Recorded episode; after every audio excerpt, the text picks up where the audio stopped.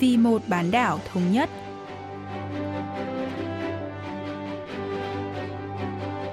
Mỹ Linh xin kính chào quý vị và các bạn. Mời quý vị và các bạn theo dõi chuyên mục Vì một bán đảo thống nhất của Đài Phát thanh Quốc tế Hàn Quốc KBS World Radio.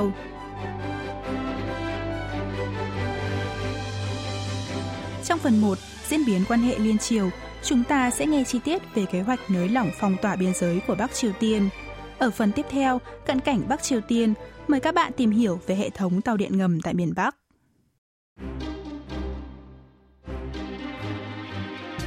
Việc đóng cửa biên giới kéo dài hơn một năm qua nhằm ngăn chặn virus COVID-19 lây lan trong nước đã khiến nền kinh tế Bắc Triều Tiên đi xuống.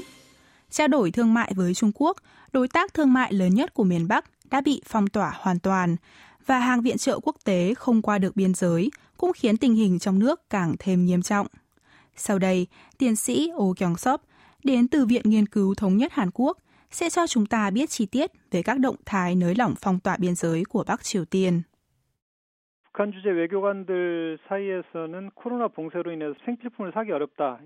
Một số quan chức ngoại giao cư trú tại Bắc Triều Tiên cho biết, người dân rất khó mua được nhu yếu phẩm hàng ngày và bị thiếu điện trầm trọng do biên giới đóng cửa.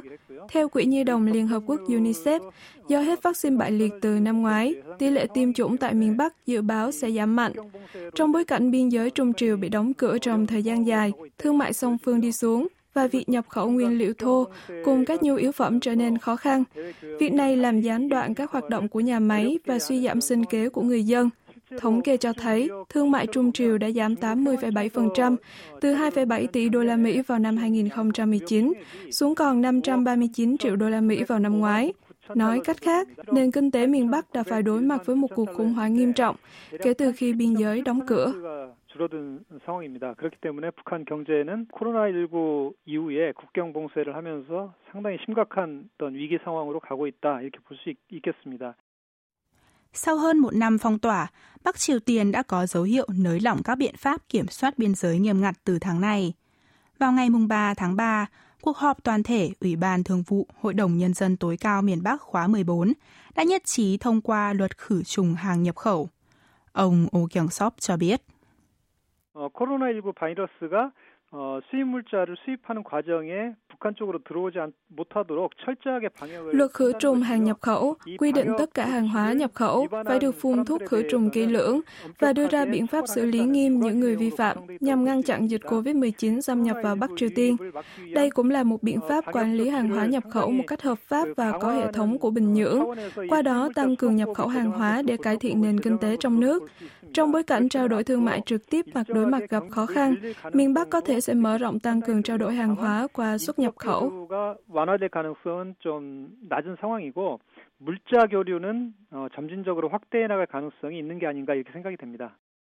Một điểm gây được nhiều sự chú ý trong cuộc họp toàn thể Ủy ban Thường vụ Hội đồng Nhân dân tối cao vừa qua là kế hoạch tổng thể về xây dựng ở khu vực ven biển phía đông.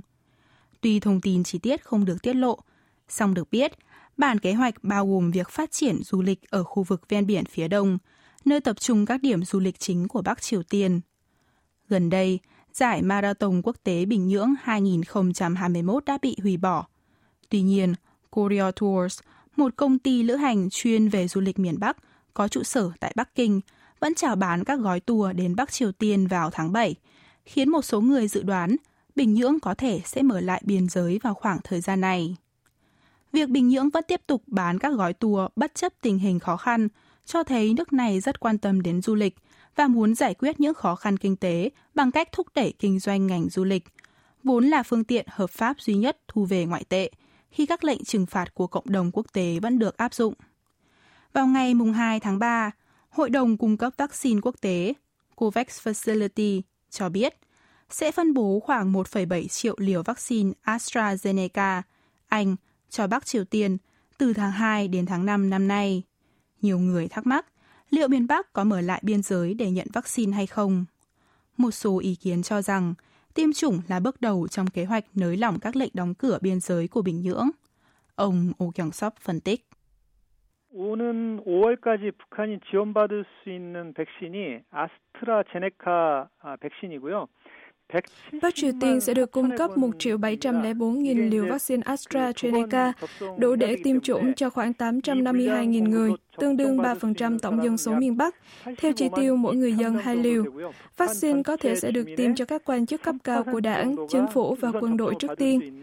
Tôi không cho rằng việc tiêm phòng sẽ góp phần nới lỏng các lệnh phong tỏa biên giới, vì cần ít nhất 70% dân số được tiêm vaccine để biên giới có thể mở cửa.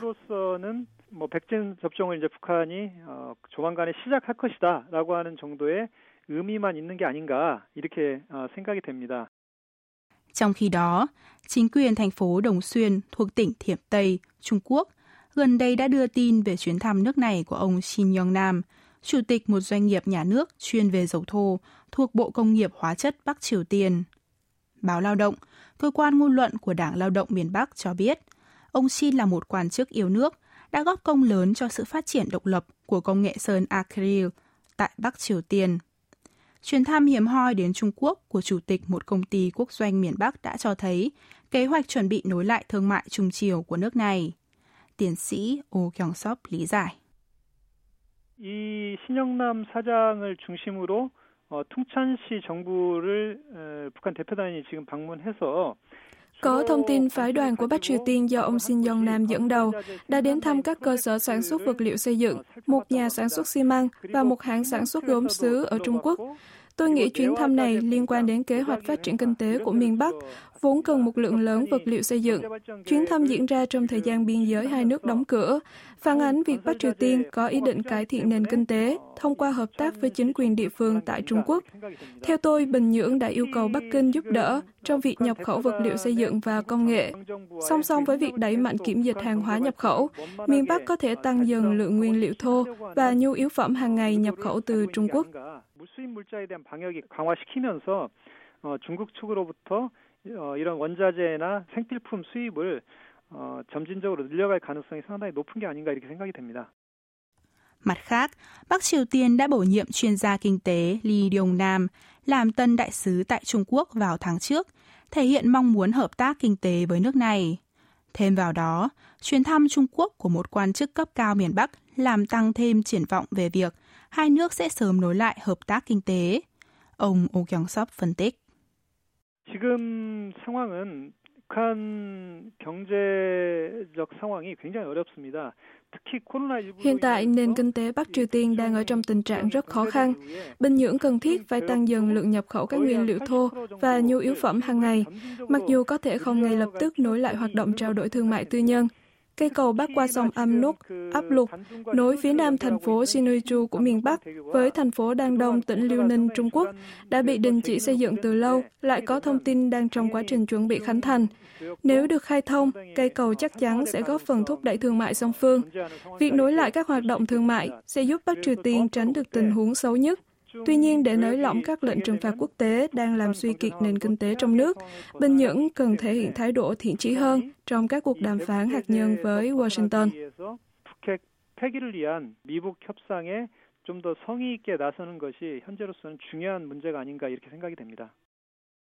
Trước khả năng Bắc Triều Tiên đang chuẩn bị mở cửa biên giới trở lại, một số ý kiến cho rằng các cuộc đàm phán liên triều và Mỹ triều đang bị đình trệ sẽ sớm được thúc đẩy Chúng ta hãy cùng chờ xem các động thái của miền Bắc có thể ảnh hưởng như thế nào đến các hoạt động ngoại giao liên quan đến bán đảo Hàn Quốc.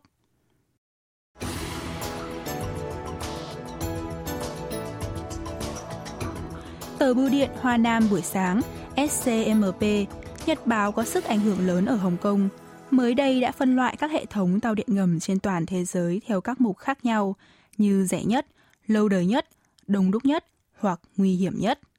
Theo tờ báo này, tàu điện ngầm của thành phố New York, Mỹ là hệ thống lớn nhất thế giới về số nhà ga.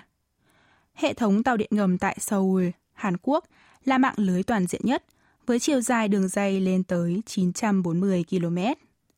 Tờ báo cũng cho biết, tàu điện ngầm tại Bình Nhưỡng, Bắc Triều Tiên có mức giá rẻ nhất trên thế giới.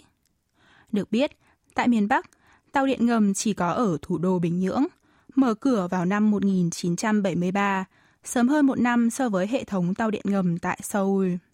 Hôm nay, chúng ta sẽ tìm hiểu thêm về hệ thống tàu điện ngầm ở Bắc Triều Tiên cùng giáo sư Chong Ngân Chan, đến từ Viện Giáo dục Thống nhất thuộc Bộ Thống nhất Hàn Quốc. 73년 9월에 처음으로 천리마선이 개통되어서 서울의 지하철보다 1년 먼저 개통됐다. Tại Bình Nhưỡng, tuyến tàu điện ngầm đầu tiên tên Cholima, Thiên Lý Mã, khai trương vào tháng 9 năm 1973. Sau đó, tuyến Hyoksin được hoàn thành vào năm 1978, nâng tổng chiều dài của hai tuyến lên 34 km với tổng cộng 17 ga tàu. Tuy nhiên, hiện tại chỉ có 16 nhà ga đang hoạt động do ga Kwangmyeong đã bị đóng cửa vì có vị trí gần cung Thái Dương Kum Susan, nơi bảo quản thi hài của hai cố lãnh đạo miền Bắc Kim Nhật Thành và Kim Jong-il. Các chuyến tàu thường có từ 3 đến 5 toa, chạy 5 phút một lần trong giờ cao điểm và 15 đến 30 phút một lần trong các khung giờ khác. Từ năm 2012, miền Bắc áp dụng thẻ giao thông và hành khách có thể nạp vào thẻ tối đa 5.000 won Bắc Triều Tiên, tương đương 5,5 đô la Mỹ.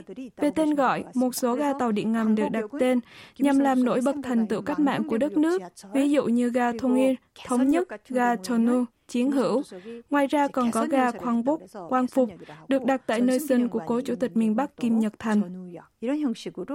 상징성을 부각해서 지하철 혁명을 달았다 하고 보시면 될 것 같습니다. Để lên tàu điện ngầm tại Bình Nhưỡng, hành khách phải mua vé và đi qua cửa quay trước khi đi thang cuốn xuống ga.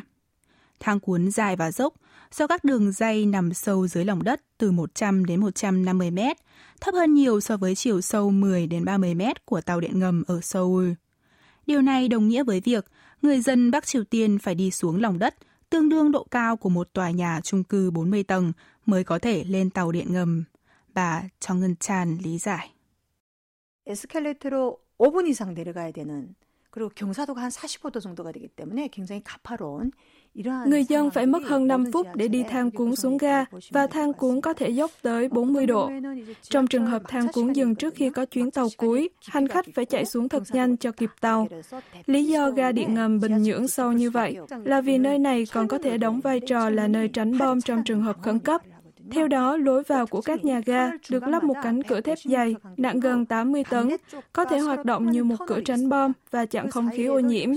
Điểm đặc biệt là có các đoạn hầm ngang cách nhau 150 mét nối giữa hai đường tàu song song với nhau.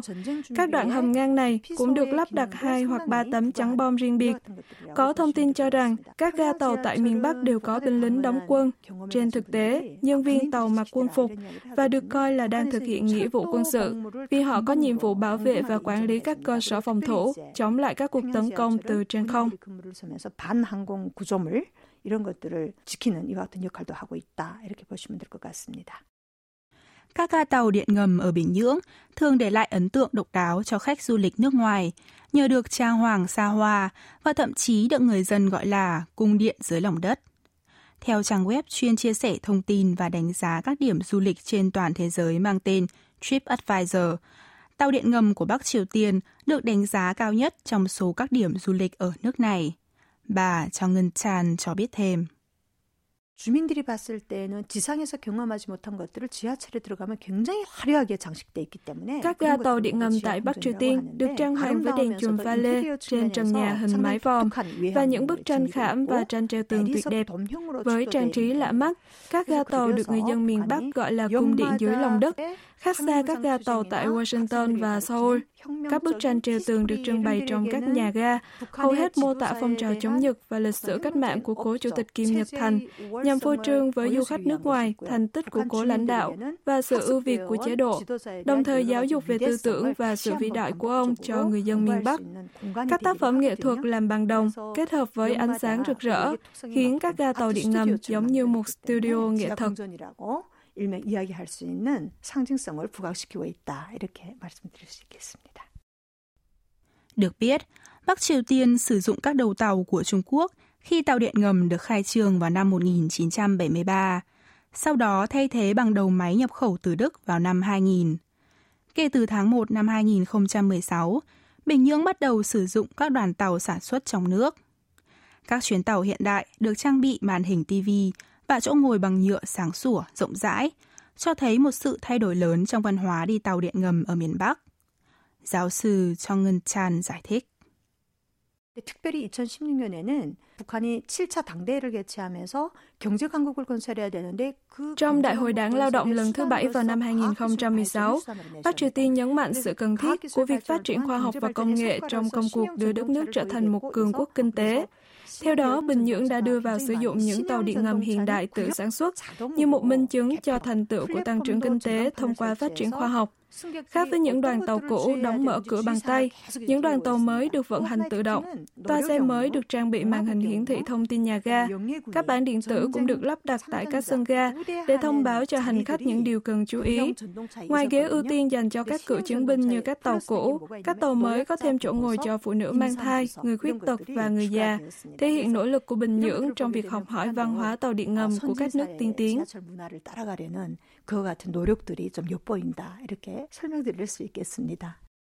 Bắc Triều Tiên đầu tư rất nhiều tiền vào hệ thống tàu điện ngầm.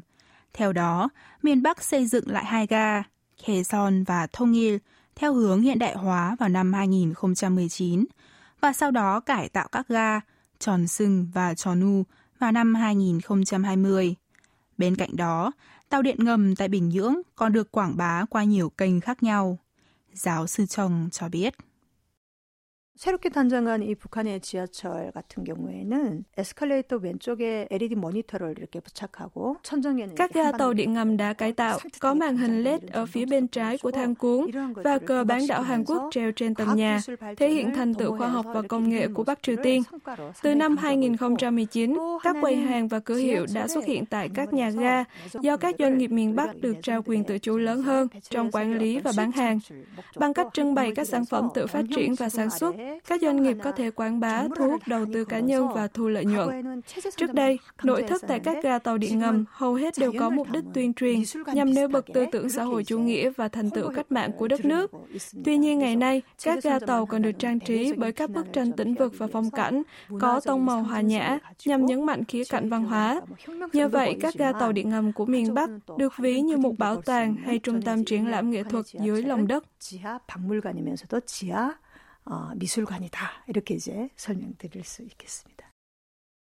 Diện mạo của hệ thống tàu điện ngầm Bình Nhưỡng đã được cải thiện với đèn và các tiện nghi hiện đại, trong đó có màn hình điện tử. Các phương tiện truyền thông Bắc Triều Tiên nhấn mạnh, tàu điện ngầm tại Bình Nhưỡng đang ngày càng trẻ hóa, trở thành phương tiện giao thông quan trọng và là một trong những niềm tự hào của miền Bắc với bạn bè quốc tế.